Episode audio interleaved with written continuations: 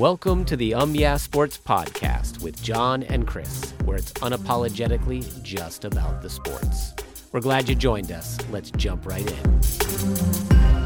It is the June 24th episode of the Um Yeah Sports Podcast. It's a Friday. We love Fridays. We've got game five of the Stanley Cup Finals happening tonight between the Tampa Bay Lightning and the Colorado Avalanche. And guess what? We have a special guest joining us today on the podcast. Very exciting. I'm Chris, and with me, as always, is John. Hey, listeners, thank you for tuning in. If you haven't done so already, you can help us out by subscribing and sharing the show with your sports loving friends and family. And if you're sick of going to those big sports sites and seeing things maybe you don't want to see, we offer you umyeahsports.com as a place where you can go and get the latest sports news and information curated from around the internets, from the socials, brought all together for you into one convenient location. No ads, no cost to you. Check it out, umyeahsports.com. Also, we are on Twitter at Um Yeah Sports. We encourage you to jump over there, follow us, and get going in the dialogue. We love to hear from you um, as a as a fan that's out there listening to the show. So uh, we'll see you out there. We'll see you on the site. Thanks for listening. All right, with all of that out of the way, we have a special guest, don't we, sir? Yes, we do. All right. So Josh Caray, the grandson of legendary baseball broadcaster Harry Caray. Harry Caray. yes. Harry Caray uh, joins us on the uh, on the podcast. He is the play-by-play guy for the uh, Rocket City Trash Pandas in Huntsville, which is a um, minor league team in support of the Los Angeles Angels. Uh, he's going to be joining us on the show. Uh, Johnny, you recorded a little interview with him Yes. yesterday, so uh, looking forward to that. But before we go there, we've got some things to uh, to sort of chat about um, between the uh, the NBA and the NFL. I thought we were sort of done with the NBA, but No, it never ends. I guess you never are done, as we are in the uh, free agent cycle, are we not? Yes, and trade. All right. Well, that's like free agency, right? Well, Trades, similar. agency. Same. Yeah, Mhm. just people moving, right? There you go. All right.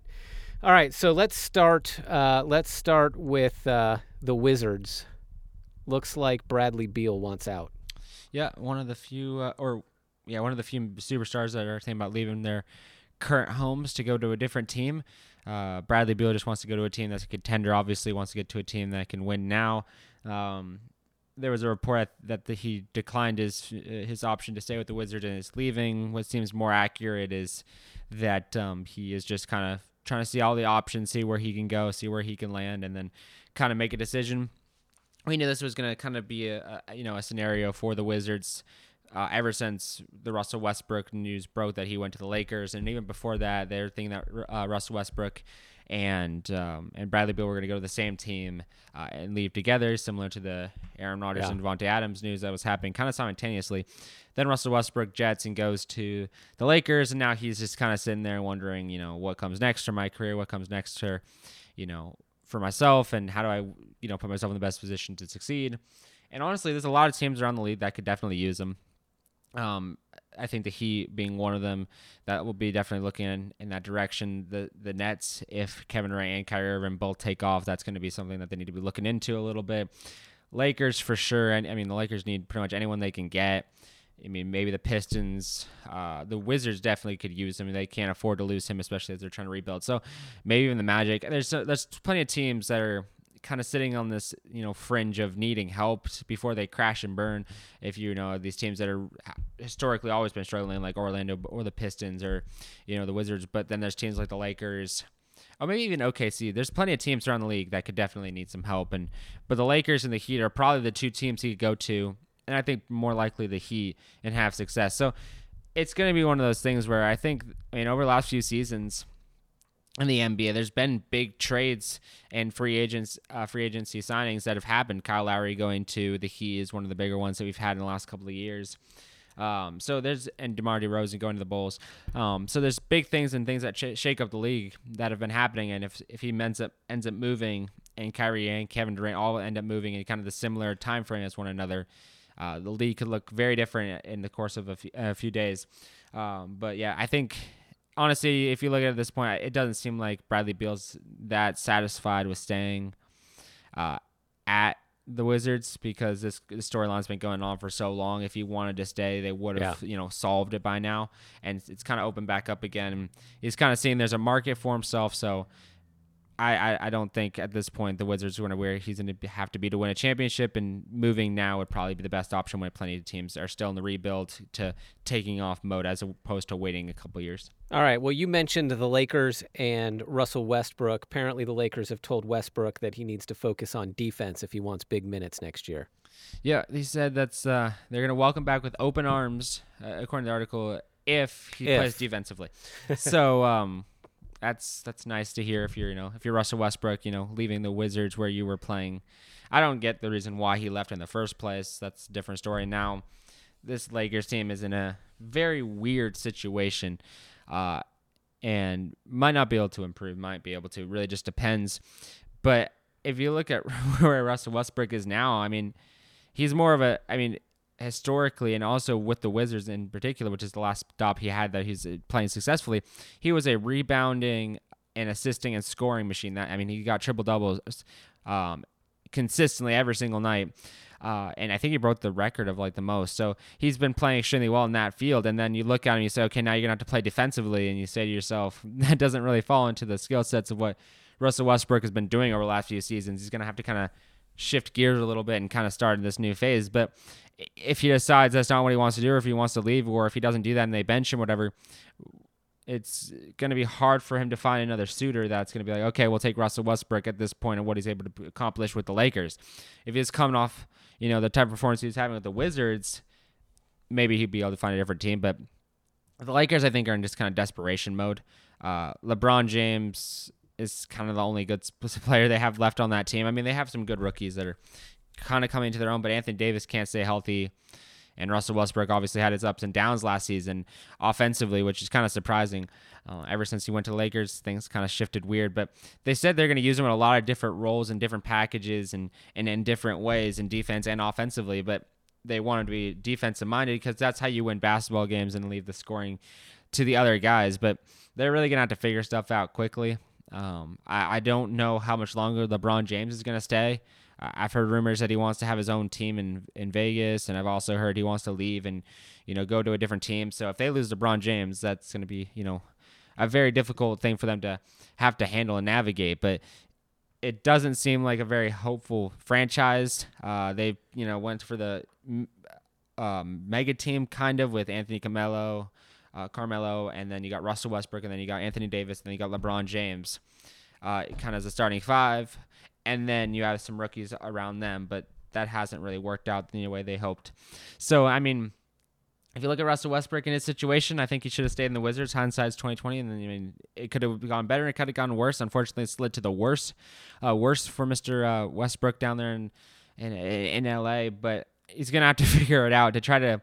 I mean, I would if you're thinking like strategically for his career, unless you just think about retiring or leaving. But if he's thinking about it, you just play a year where you're playing solid defense and you play decently offensively. You can sign with a different franchise if they see your defense uh, steps up to another level, or your offense kind of plays well, kind of plateaus to where it was before last season. So this season is going to be really a season where either Lakers won't pick him up and continue uh, to have him on the roster. I mean, they've shopped him around aggressively; they just couldn't find a suitor. Uh, or he's gonna have to figure out a way to you know make teams want him, or C he's gonna have to just call it quits in basketball. But I don't think that's you know high on his list. All right. But we'll have to see. Okay. All right. Enough of the NBA. Let's get to the NFL. Uh, is Gronk really retired? I don't know that we've talked. I think you did a podcast with Reagan on Wednesday, right? Yeah, we guys- just, we just briefly uh, talk, talked about that for a few minutes. Okay. minutes. Okay. Well, you and I certainly haven't spoken about this. So, Gronk retired. Do we believe it? Is this just a way to get out of training camp and preseason? Is he going to get a call from Tom down the road? Say, hey, we need you. Come on. What do you think? It feels very much like the beast mode situation in Seattle. Uh, a few playoffs ago, where Seattle needed him to come Yeah, back, and he was just kind of sitting playoffs. there, and he came in. He's Yeah. like, "Okay, I'll help out," even though he was retired. Uh, I feel like he's. I feel like it's the exact same situation. If you really look at it from that perspective, is the situation of he wants to be retired. He he's played a lot of football. He's dealt with a lot of injuries. Uh, I don't think he wants to play on maybe on the salary. I've seen money being an issue for him, but I think he just wants to get to the next phase and be retired and move on from football. However, Tom Brady is still playing football, and Tom Brady, you know, his is his best friend in football and, and outside of football. So as long as Tom Brady's there, I feel like he's still, you know, sitting there and waiting. If Tom Brady said, "Hey, you know, we're about to go into a playoff run, or we're in the middle of a playoff run, and we need your help," you know, come on in. You know, the Bucs would be fine to have him come back, and I, I think he'd jump at that opportunity. So is he fully retired? I don't think so. I think there's a world where he comes back and he he plays more football for the Bucs. But is he just trying to avoid, you know, the the training camp and the preseason and then the the start of the football season and the toll that it takes? I don't think that's. Re- I think he's not trying to avoid it where he's trying to be like, okay, I'm just gonna skip all this and then come back. I think it's more of I just don't want to deal with all of that anymore, and I'll only come back if you know uh, my best friend needs me to come back or whatever. Yeah. So I think that's kind of where where we're at at this point. and I I just think at this point I think both of the Tom Brady and I'll talk about this in a minute, but I think both Tom Brady and Gronkowski are both kind of. steeping off yeah. and trying to get to the next phase of life and right now it's hard like it's hard to give up the football you know I know to give up the rock when you've got especially what? like uh, Brady's got uh, seven rings, right? Mm-hmm, mm-hmm. Okay, Gronk's and got so four. So apparently, Greg Olsen is uh, he's a little skeptical that Tom will retire until he's got ten of those ten of those rings. So he still has what three more to win. Yeah. Yeah, that's easy. yeah, uh, it's very easy to win. Uh, sure. I, I just yeah I based off of everything he's saying, uh, Tom Brady is, and about how you know he thinks you know the fire is going to be going out here soon. The competitive spirit is going to go out, and he doesn't he doesn't feel like he can play at the same level. I think he's probably done after the season. I just don't Yeah. see a world where he comes back, and he like I think he wants to play and he wants to go through everything, but he wants to be with his family. A and B. There's a very lucrative ten year deal Just sitting to be a broadcaster Yep. where you don't have to be beat up every week on Yep. the football field. There's Yep. not all the strain of you know going to meetings every single day. Well, there's a you know you have to do the meetings with your you know, colleagues, but it's, It's different. different. It's not as taxing, and you have more time with your family. And it ends when the football season ends. It doesn't continue on, you know, for you know for a full year. So there's nicer facets of it that I think you're just gonna that's just gonna call his name and be like, okay, yeah, I'm just gonna go ahead and take that lucrative contract and and, and be done.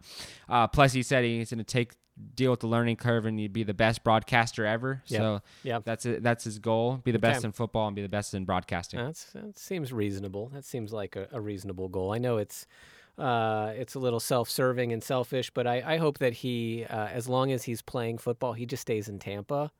Um, I don't doesn't make sense to me Yeah, that don't he would he would go leave. somewhere else and go do it again somewhere else. Um, that just doesn't make a lot of sense to me.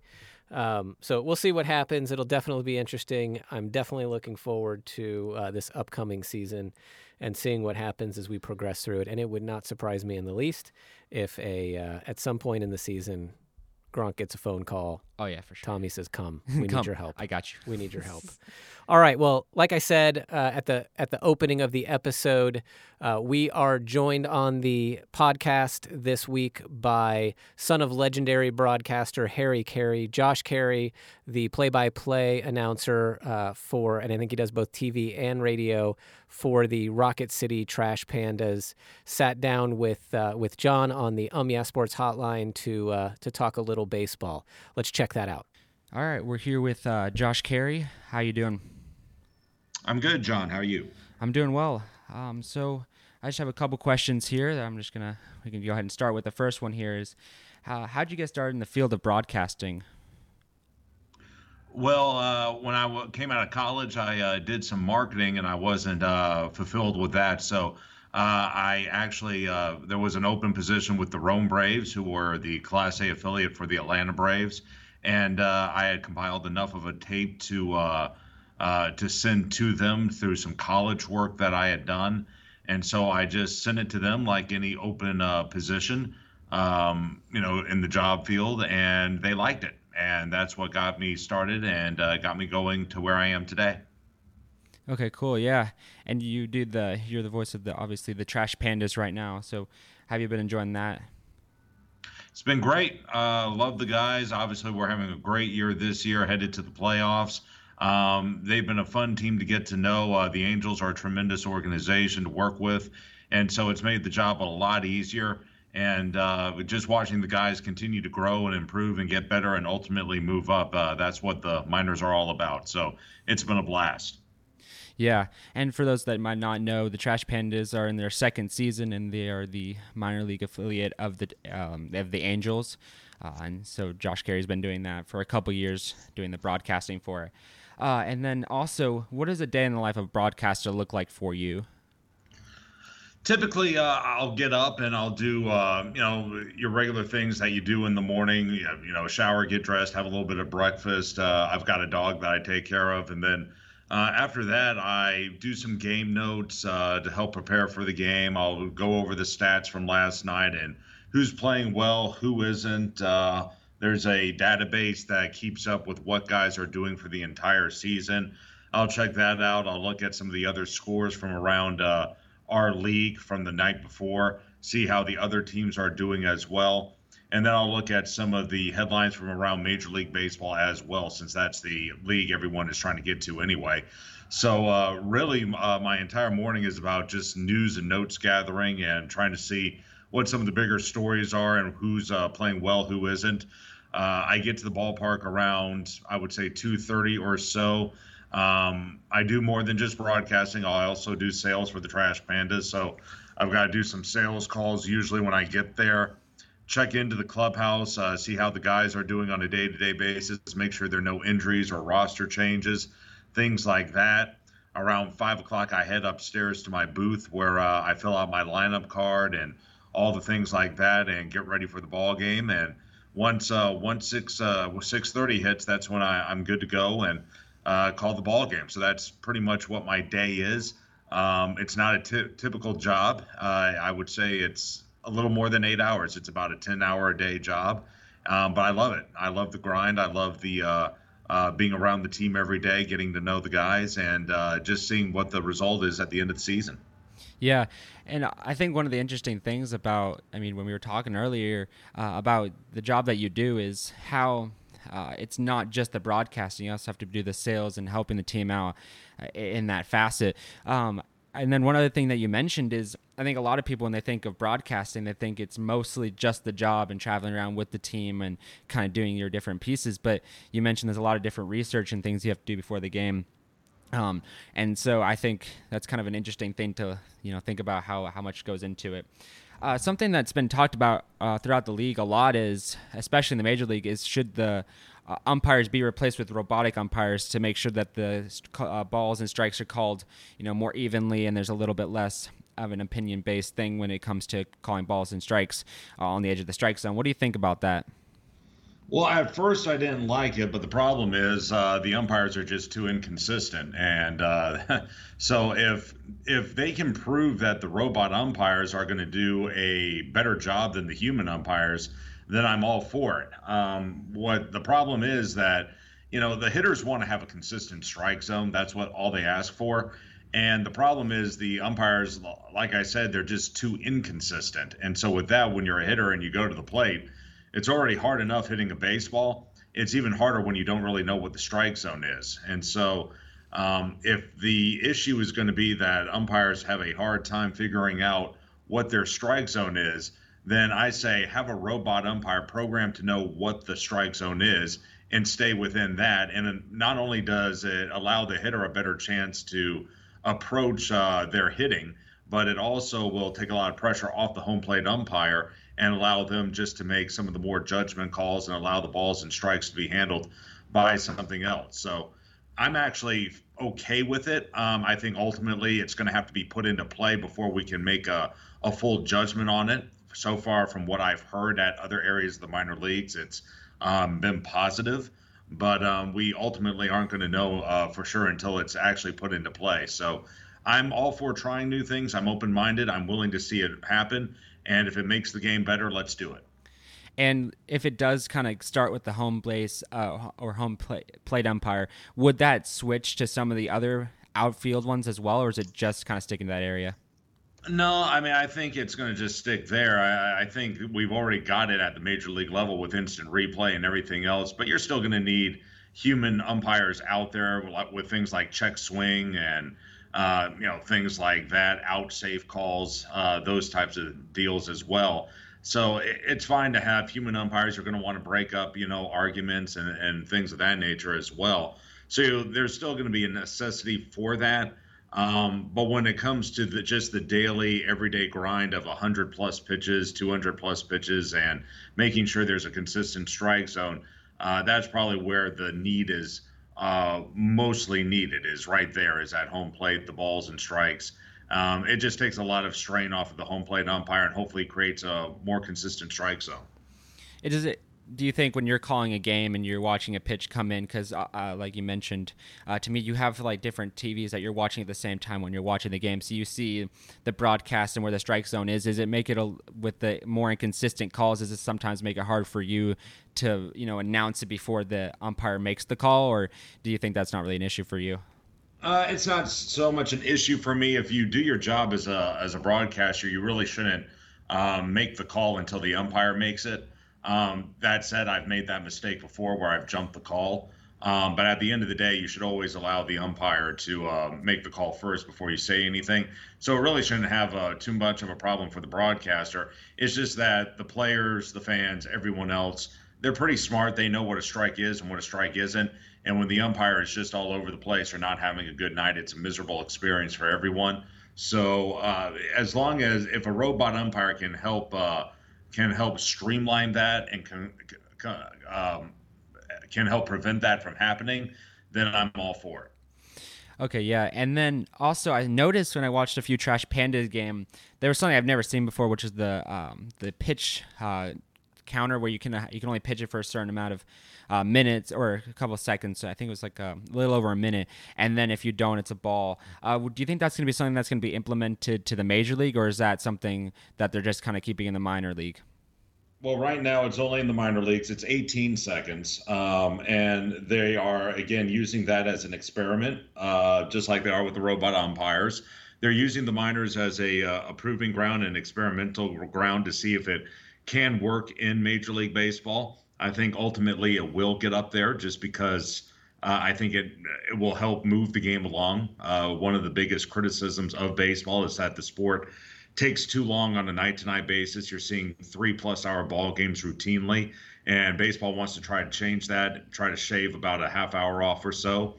And so I definitely see that coming to Major League Baseball, but they got to be able to convince the players and the players union that it's worth the time. Now they need the data to back it up, and that's what the minor leagues are for: is to gather that data, show them that hey, uh, having a pitch clock is a good thing. Here's the proof why. And so far, it's been easily one of the best. Uh, one of the best adjustments that's been made in baseball, I would say, over the last 20 years because it's making the game faster and it's more pleasant to watch. And you also mentioned that the minor league is um, kind of testing grounds. So they've tried the robotic umpires at this point. Uh, which one has you know been more widely accepted? Was it the pitch clock or was it the robotic umpires? Which one's having more traction? Would you say? Uh, the pitch clock is because they're doing that everywhere. The um, the uh, robot umpires they're only doing that in some of the leagues. Um, uh, for example, they're not doing robot umpires at Double A. Uh, but in AAA, I know they're doing robot umpires, uh, but they're doing the pitch clock everywhere. And again, everyone loves it. Um, I have not heard too many negative things about it. The only negative I've heard is that maybe it's, uh, you know, it rushes pitchers a little bit coming out of breaks at the beginning of every inning. But outside of that, um, I've heard nothing but positive things. Okay. Yeah. And then the last thing I wanted to ask you is um, I've seen a lot of great stats from the players, uh, from either social media, from the team, or just by watching the game. And what players do you think will be called up uh, shortly, and uh, out of the people that are the starters? Yeah, I don't know if they'll be called up to the majors, but I think definitely due for promotion are guys like uh, Ky Bush, Coleman Crow, who are both uh, starting pitchers. They've been fantastic of late. Um, Orlando Martinez has been hitting the cover off the ball. I think uh, Livan Soto, who's one of the infielders for the team. He could be due for promotion as well. I would say those are probably the main guys right now. They've just been so consistent over an extended period at this point. Uh, ultimately, we're not going to really know until um, until uh, adjustments are made at AAA. I mean, they're just some guys at the AAA level who right now are blocking that from happening because they play the same position as some of these other guys. So until the Angels are willing to make some moves up at the AAA level, whether to promote guys or release some guys or whatever the case may be, uh, guys like Coleman or Orlando and Ky and uh, Livan, they're all going to be here at AA. But I think once those moves are made, and I think they're going to be due here in the next few weeks, uh, those guys will be the first one who will get promoted, and they will all be deserving because they've played really well. Yeah, for sure. Um, yeah, it sounds like, and I know that the Trash Pandas are, I think, first in the South. Is that correct at this point? Yeah, they won their division, so uh, we are going to the playoffs uh, in September. Very nice. So yeah, a lot of good things ahead for this Trash Pandas team. Some of the players that they have that have moved up are having success in the majors. So a lot of good things uh, going to be happening for this team. Uh, thank you so much for jumping on and giving us an opportunity to pick your brain about some of these different topics and things that are moving on in the uh, in the uh, major league uh, and in minor league baseball. Okay, thanks, John. I appreciate it. Yeah. All right. Awesome. That was a lot of fun, wasn't it? Yes, indeed. It was great. Indeed, it was. Josh's a good guy. Yeah, it was nice uh, him to and come. We in, uh, appreciate him jumping on the show with us. That was really cool. Yeah. All right. So it is Friday, which means it's trivia, Trivia question, question. time. Woo. I think last time I, I nailed it. Not Before- that you missed it last time. I think I did. I get it last time. I think. I think you were on a little bit of a dry spell the last few all right. times. I thought I was winning, and then You I did maybe really missed well, it and once, missed a and then and then came back again. Uh, but uh, I, I, think you'll know. get this one. I don't keep. I don't keep fastidious record of my Wins and losses. wins and losses on the on the trivia circuit. But it is Friday. That means it's time for a trivia question. Sir, lay it on me. What you got? All right, so this is an MLB one. Okay. So- all right. Who has the most wins in a season? Okay. Now, there's going to be a pair because two teams have tied the Yes. most ever. Okay. Was it the 2001 Mariners and the 1906 Cubs? Was it the uh, 1954 Indians and the 1927 Yankees? Or was it the 2001 Dodgers and the 2019 Dodgers? Okay. Okay.